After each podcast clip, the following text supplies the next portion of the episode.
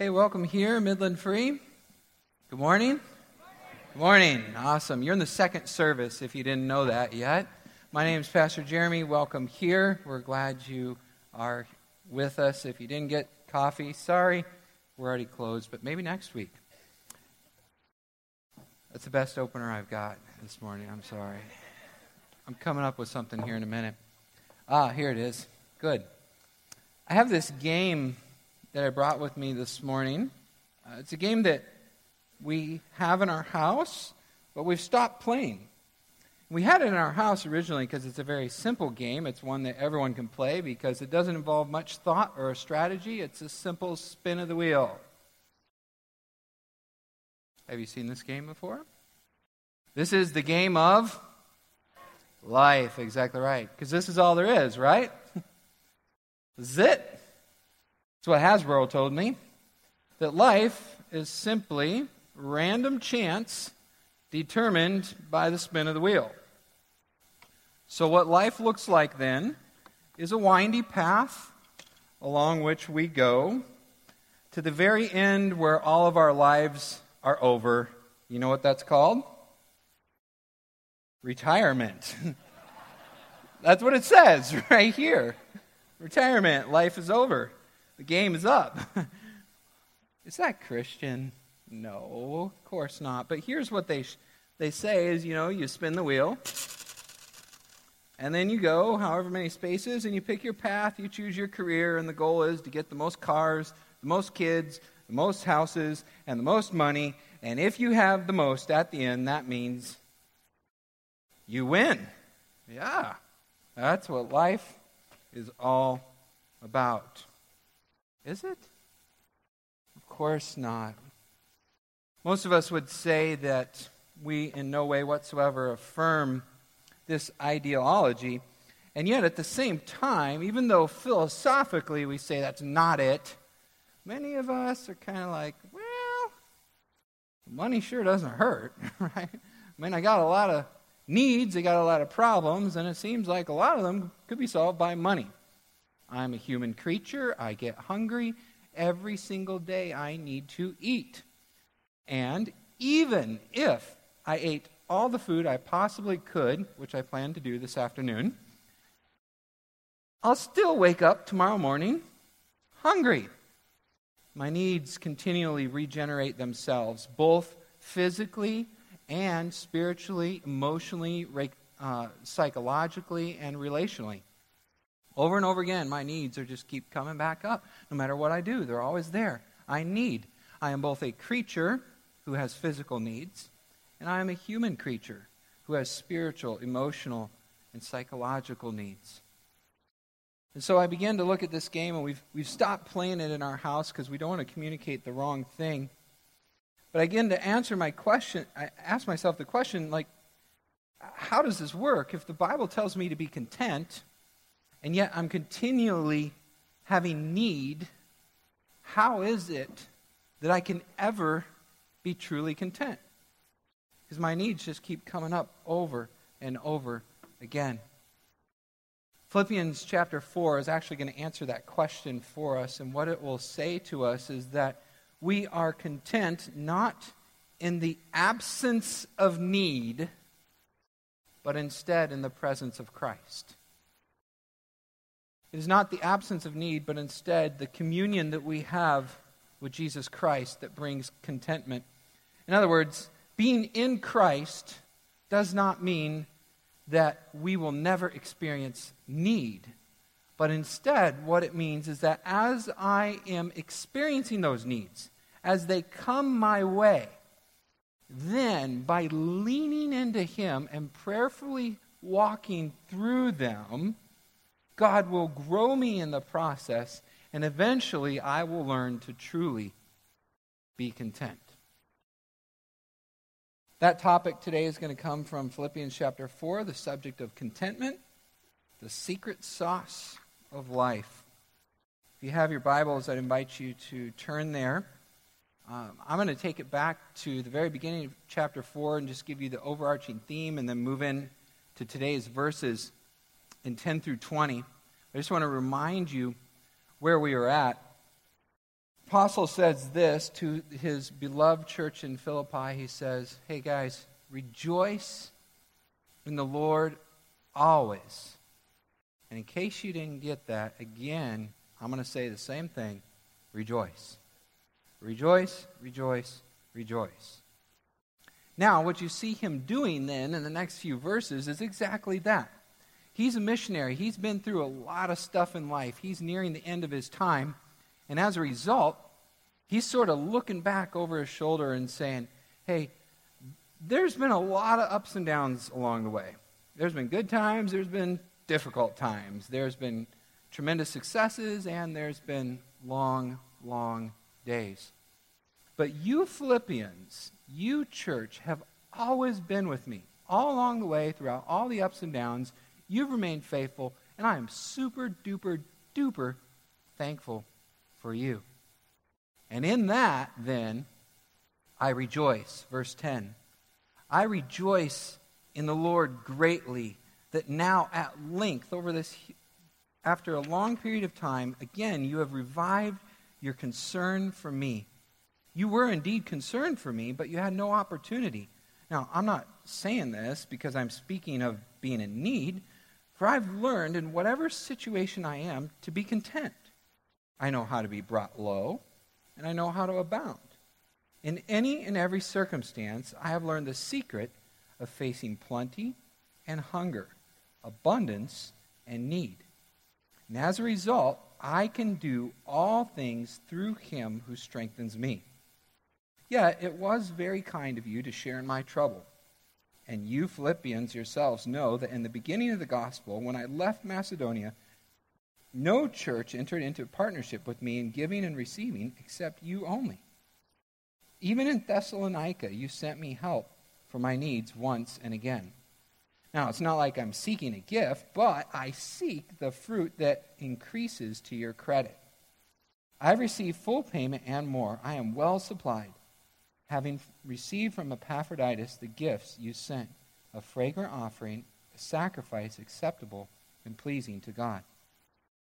And just like he did for me, my God will supply every need of yours according to his riches and glory in Christ Jesus. To our God and Father be the glory forever and ever. Amen. Amen? Amen. This is the word of the Lord. Praise be to God.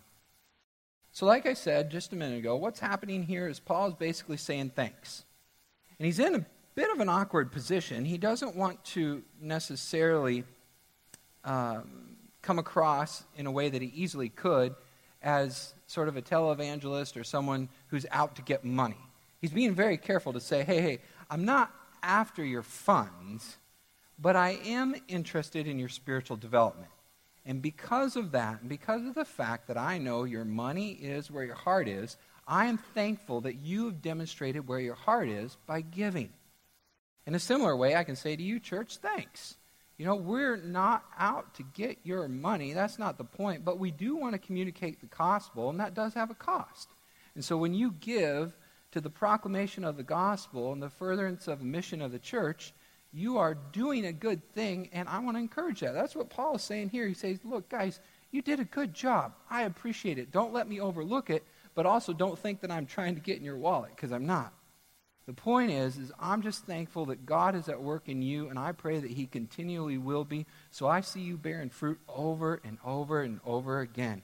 Thank you. Thank you. It's much like you'd receive from a, a missionary update or a missionary letter. So here are three verses then that sort of give us an idea of the way the apostle thinks. And I think it's kind of cool because it could be seen as just sort of the closing to his letter. But what comes out of it is really sort of his philosophy on life. In this section, you find the secret of contentment, or how the apostle goes through all the ups and downs of everyday life. When I start talking about money and spinning the wheel and stuff like that, you could think that this sermon is all about money. But when you pursue this passage, what you'll really see is it's a lot bigger than that. It's not just your finances, but it's your entire life. We all have needs, even if you're financially secure. You've got all kinds of crazy needs. Money can't do everything for you. The apostle knows it, and he says, Hey, you want to know a secret? I'm going to tell it to you right now. Despite the fact that your body, that your emotions, that everything around you continually regenerates need, there is a way to actually be content. And this is it. In any and every circumstance, verse 12, in whatever situation you're in, verse 11, there is a secret of contentment. Verse 13, that you can do all things through him who strengthens you. Now, that, if you're in uh, a lot of different church settings, is probably a pretty common verse, Philippians 4.13. Some people who play football, you know, paint it underneath their eyes and like Philippians 4.13. You know, here we go. I'm going to win this game from Philippians 4.13. Perhaps even people that play the lottery buy their ticket and write on the back of it, Philippians 4.13, you know. Presidential bid, Philippians 4.13, you know. I can do anything, right? I can become an astronaut. I can learn ballet. I can. No. This verse is not a universal claim to omnipotence. In fact, it's very different from that. And what you will see here is that it is not the ability to do all things without exception. Now, I want to hone in on that, not just because I'm into interpretation, but because the reality is if you interpret this wrongly, if you think, okay, this verse tells me I can do whatever I want, whenever I want, however I want, then what's going to happen is you'll experience something that will cause you to fail, and all of a sudden you'll doubt your faith. How come God didn't come through? How come this didn't work? Either A, I don't have enough faith, or B, the Bible is wrong. Neither of those are true. Instead, this verse remains true as long as you consistently interpret it in its context. Here's what I mean the all of verse 13 is referring to the things of verse 12. The all of verse 13 is referring to the things of verse 12. You can write that down or download the slides later, but let me show you it in context. Here's the all. The all includes abounding, facing plenty, and abundance. Great. That's the stuff we're after. But look what else the all includes. You see those underlined things? Being brought low, hunger, and that one thing that we human beings experience all the time need. The apostle says, I can do all of this, all of these things through Christ who gives me strength. This, then, is the really tough stuff. These are the stories that we would never write for ourselves. These are the things that hurt and wear you out. These are the things that, in and of yourself, you do not have the power to do. This, these all things, are the things that come to you when you're at the end of your rope and there's nowhere else to turn.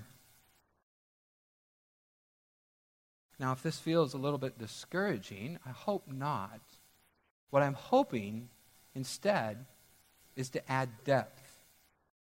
In other words, when you say Philippians 4:13, I can do all things through Christ, you are not talking about winning the lottery or receiving a life of ease. Instead, what you're saying is, I'm going through the difficult stuff by the grace and power of God. This is when you claim that verse. Not when you just kick the winning field goal and are carried on the shoulders of your teammates off the field, but instead, when you miss that field goal, the other guy goes up on the podium, the, the stuff comes down, and you walk away in defeat. At that point, you say, I can get through this through Christ who gives me strength. Now, I want to point out something that's very interesting to me, and I won't spend too much time on it, but I hope it's interesting to you. And that's this. When we look at Philippians 4:13, it says, "I can do all things through him who gives me strength." This through is actually the same Greek word in all the other verses that it means in, like inside. So, in other words, in Greek, a preposition can mean one thing or another, and what determines it is where it's at in the context. But what I want to point out, the significant connection, is this the whole theme of the letter has been about being in Christ, getting your identity in Him, and therefore you can do all things without grumbling or complaining. You can move forward by grace through faith, and you can have the mind of Christ, and you can do this and you can do that. Why? Because you're in Christ. This verse is no different. This through is in, and so what it is saying is by nature of your biological slash mystical relationship with Jesus, therefore being in Him, you can do all things. Now, I just said your biological relationship with Jesus. What in the world does that mean? Let me give you a little example. What does it mean to be in Christ? Well, huh, I don't see Jesus standing right here, so how am I in Christ? I don't know. That's kind of weird. Here's, here's, how, here's one way to think of it. My dad passed away in November, and a lot of times I'm going through life and I'm just like, okay, just life, doing it, doing it, doing it. And then sometimes I think, boy, be really good to be able to ask my dad a question right now. Like, I'd love to just be like, hey, dad, what do you think about this? Or how'd you do that? Or can you give me a little direction here? And then I start to think about it. I'm like, well, you know what? Even though my dad is gone from me physically, in a lot of ways, he's really still quite here. And I don't mean to be some, you know, mystic ancestral worship tree spirit weirdo thing. If you are, come to know Jesus. But what I mean is this look, my dad, he, I am his biological offspring. So whether, whether I like it or not, I can never separate the reality of his impact on my life. His blood is literally flowing through my veins. I am in a very real way and related to him, such that we almost share the same DNA. In other words, his DNA is in me. Now, I looked up online this week, which is where you get all your great information, right, from Google. Um, but Smithsonian Magazine, in their smart news section, says the inside of us, we have 37.2 trillion cells in and of ourselves, not including all the other stuff that gets in us, but 32 points, 37.2 trillion cells. That's a lot of space. And in each and every one of those cells, we have the individual's coded strains of our DNA. In other words, my dad is like really, really in me by nature of my biological birth my relationship via blood to him. Now, he's not with me, but I have his influence, I have his teachings, I have, in a sense, he himself flowing through me. In a similar way, if you have repented of your sins and believed in Jesus' death, his burial, his resurrection, and his ascension as your triumphant Savior and Lord, then you have been spiritually reborn and adopted into a new family such that you've received an all, all, totally new DNA. In other words, Jesus' blood is flowing through you in each and every one of your 37.2 trillion cells. God is in you. The Spirit indwells you. You are now inseparable from Him. So even if you'd like to get away from it, you can't because He is there. That's what it means to be in Christ. Now, I know that's still a little bit tricky, but let me read, read to you this verse that you're probably familiar with and see how this applies. Romans 8:38 says this. The apostle Paul then, I am convinced that neither death nor life nor angels, nor rulers, nor things present, nor things to come, nor powers, nor height, nor depth, nor anything else in all of creation will be able to separate me from the love of God through or in Christ Jesus our Lord. The Apostle Paul is absolutely convinced that he cannot be separated from the love of God. So, why are we not content? Because we're not convinced. We actually fall back into this mindset of thinking God must not love me because I landed on this square. And that wasn't the square I wanted. If I only landed on this square, then I would be happy. If it only turned out like this, then I would be content. And automatically, even though philosophically we don't agree with this, practically we fall right back into that way of thinking each and every day. That's not what I wanted. I was hoping for something different. Now I'm discontent. Don't be discouraged, church. This happened to the Apostle Paul as well. Believe it or not, it did. And I think he even almost tells you in this passage that it did. Look what verse 11 says. The Apostle Paul says this this is an encouragement. He says, I have learned. I have learned. He learned. You know, he didn't get saved and then overnight, all of a sudden, he was perfectly sanctified and good, and every experience he had was just right. He learned over and over again as hunger, abundance, plenty, need, those things came his way he walked with Christ, he leaned in, he believed in God's love, and he processed those things, and he grew in contentment. For the Apostle Paul, it wasn't an overnight process. He didn't instantly become content. But each and every experience in his life grew him just a little bit more so that he could finally say, I have been convinced, I have learned that in whatever situation I'm in, then I can do all things through Christ. So, in other words, contentment then is not, listen carefully to this, this is significant. Contentment is not the absence of struggle or need, but instead, contentment is the presence of struggle and need overwhelmed by the presence of Christ. Contentment is not the absence of need, but the presence of need, overwhelmed by the presence of Christ. Therefore, at that point, that is your opportunity to claim this verse. When you're in that spot, when you're at the end of your rope, when you don't think you can go any further, when you're experiencing real need and it is not a path you would have chosen, at that point, that is when you say, I can do all things through Christ who strengthens me. It's not the touchdown, slam dunk, finger to the sky prayer, but it's instead when I am at my very lowest. At that point, I can say, I can do all things through Christ who strengthens me. Another way the apostle said it is in 2 Corinthians chapter 12, or yeah, chapter 12 verse 9.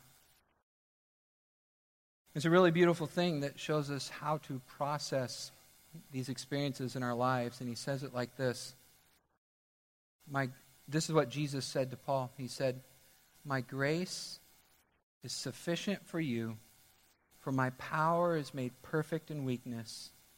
Therefore, the apostle says, I will boast all the more gladly of my weaknesses, so that the power of Christ may rest upon me. In other words, Paul has come to a spot in his life where he says in different places, I have a thorn in the flesh, or I got something that bothers me. This isn't working. I don't like it. I've prayed for it to be healed. I've prayed for it to be taken away, and it never has, and I continually have to face this need. But now that I have faced it and I've experienced it over and over again, I have learned that that need ends up being the very spot where I experience God's grace the most. And that is a secret of contentment. When you can flip the script and begin to see the bigger picture and not just think, okay, here is the end goal, but instead you see the end goal as God's perfect work in your sanctification and your spiritual growth, then you see those things in your life that you would have never chosen for yourself as actually a good thing. Now, it's not to say that sin is good. It's not to say that sickness is good. It's not to say anything like that. But instead, what it's saying is this is basically the model of the cross. The cross is the perfect example. Some people say, Take up your cross and follow me. And you're like, What does that mean? Well, listen, when Jesus uses that analogy, I think now what he's saying is there are horribly evil and wicked things that happen in this world. God is not the author of evil. He is going to do away with evil. But even though evil does its very best to go crazy in your life, God can take that very thing that Satan tried to use to destroy you and use it for good. That's the nature of the cross. Jesus is totally innocent. He's the only innocent person ever that suffered unjustly on the cross. But God uses that instrument of torture to bring about or affect our salvation. So, in the same way, you can listen to Mike or Carol or whoever else get up here and talk about cancer, and they can say, It's God's gift to me. Why? Be- not because cancer is good, but because through that awful experience, I began to experience God's grace even more. As a result, I can just brag on Him and boast on Him and proclaim His goodness that even in my darkest hour, even at the point of my greatest need, even where I was at the very end of my rope, it is there that God met me the most. For my grace, Jesus says, is sufficient for you, and power is made perfect in weakness. So I want us to do that this morning. Uh, I don't have any microphones up here or anything like that. You remember because of Jesus a few weeks ago. But here's what I want you to do right now. As you think about that one thing in your life, I don't know what the thorn in your flesh is or the cross it is that you have to bear, but I want you to imagine that right now. Ask yourself the question maybe it's two things, maybe it's three things, I don't know. What is the one thing that if I had the opportunity in my life, I'd say, forget it. I don't want to deal with this. Let's get rid of it. It's too difficult, it's uncomfortable, it's not fun. What is that thing? Got it? Now, see, try, stretch, believe by faith to see if you can look into that thing and say, okay, I see it. I would have never chosen it for myself. But because it's here, because that's the reality of my path, then how is that thing making me a better Christian?